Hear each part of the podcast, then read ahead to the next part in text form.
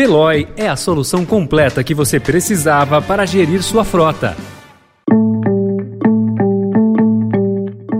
Olá, começa agora mais uma edição do Notícia no seu Tempo, um podcast do Estadão para você ouvir as principais informações do jornal. Esses são os destaques do dia. Presidente do Peru é destituído e preso após tentar fechar o Congresso. No STF, governo Bolsonaro defende pagamentos pelo orçamento secreto. IPT e aliados barram tesourada na PEC da transição.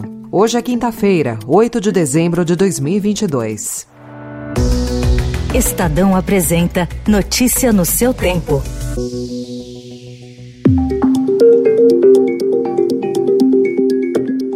Sem apoio e isolado politicamente, Pedro Castilho foi destituído pelo Congresso da presidência do Peru. Pouco antes, ele havia tentado dar um golpe de Estado para salvar o governo dele, que foi marcado por denúncias de corrupção e investigações criminais.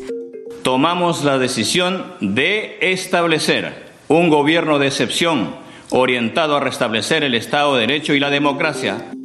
O esquerdista, que estava no poder desde julho de 2021, foi preso horas após decretar um governo de emergência. Ele pretendia interferir no judiciário e governar por decreto. Dissolver temporalmente el Congreso de la República e instaurar un gobierno de emergencia excepcional. A partir de la fecha y hasta que se instaure el nuevo, el nuevo Congreso de la República, se gobernará mediante decretos ley.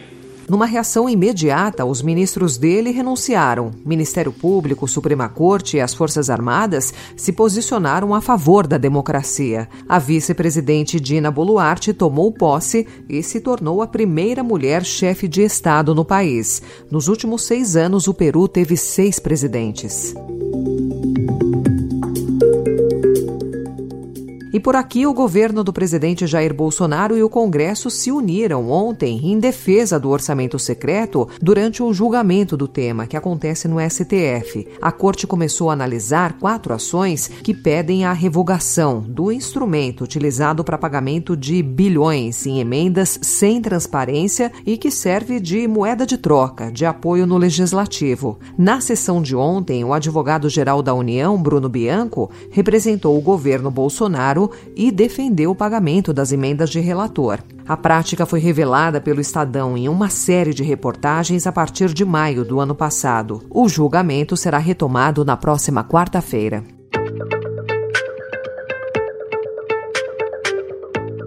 Uma articulação da equipe do presidente eleito Luiz Inácio Lula da Silva conseguiu barrar ontem uma tentativa de desidratar ainda mais a PEC da transição. Uma emenda encabeçada pelo senador Oriovisto Guimarães, do Podemos do Paraná, e assinada por outros 31 senadores, pedia a redução da ampliação do teto de gastos de 145 para 100 bilhões de reais. No plenário, o relator da PEC, o senador Alexandre Silveira, rejeitou a proposta. Até a conclusão desta edição, a PEC ainda estava em votação no plenário do Senado.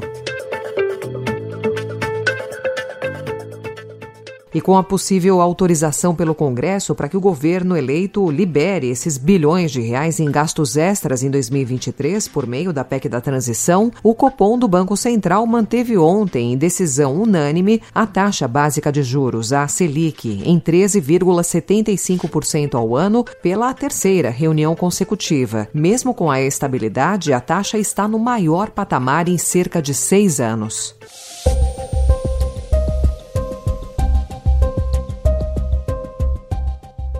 O número de feminicídios registrado no primeiro semestre desse ano no país é 10,8% maior em relação ao mesmo período de 2019, que não sofreu interferência das dinâmicas impostas pela pandemia de Covid-19. Em média, quatro mulheres foram assassinadas por dia entre janeiro e junho, totalizando 699 vítimas. Os dados fazem parte de um estudo que foi realizado pelo Fórum Brasileiro de Segurança Pública. Para o Fórum, fórum, eles mostram a relação entre o aumento da violência contra a mulher e a redução dos investimentos em políticas públicas de combate a esses crimes.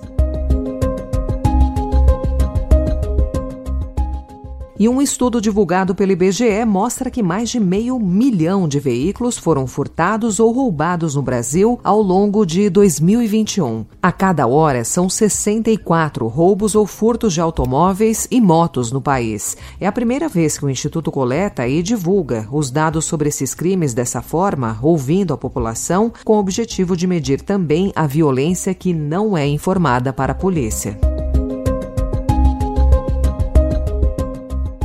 A Anvisa aprovou dose de reforço da vacina contra a Covid da Pfizer em crianças e adolescentes. A terceira dose do imunizante fabricado pela farmacêutica americana poderá ser aplicada em crianças a partir de 5 anos e a recomendação passará a constar na bula. Hoje o Estadão também destaca que até o dia 7 de novembro já haviam sido vendidos mais de 47 milhões de livros no Brasil em 2022. Foi um crescimento de 4% em relação ao mesmo período de 2021, que já tinha sido melhor do que 2020. O aumento no faturamento foi ainda maior, de 8,59%. Os dados constam do 11º painel do varejo de livros no Brasil em 2022, que foi um levantamento da Nielsen Book do Brasil para o Sindicato Nacional dos Editores de Livros. E para encerrar a Copa do Mundo do Catar, a seleção brasileira nem sempre joga bonito, né? Só que é inegável que se trata de um time difícil de ser batido. Nos 80 jogos que Tite comandou desde que assumiu a equipe em 2016, o treinador saiu derrotado apenas seis vezes, e em duas dessas ocasiões quando escalou o time misto ou reserva. Uma das explicações para os bons números está na formação tática da equipe. Na seleção brasileira atual, defensores também atacam e atacantes também defendem. E a estratégia de Tite contra a Croácia amanhã por uma vaga na semifinal da Copa é o perde e pressiona. Vai funcionar dessa forma. Se o adversário está com a bola, a ordem de Tite é para que dois brasileiros o cerquem para recuperar o domínio dela em cinco segundos. Essa foi mais uma edição do Notícia no seu tempo, com apresentação e roteiro de Alessandra Romano, produção e finalização de Felipe Caldo. O editor de núcleo de áudio é Manuel Bonfim. Obrigada pela sua escuta até aqui e até amanhã. Você ouviu Notícia no seu tempo. Procurando a rota mais inteligente para gerir sua frota? Veloy é a solução completa que você precisa. Acesse veloy.com.br/empresa e descubra um caminho prático e eficiente para a gestão da sua empresa.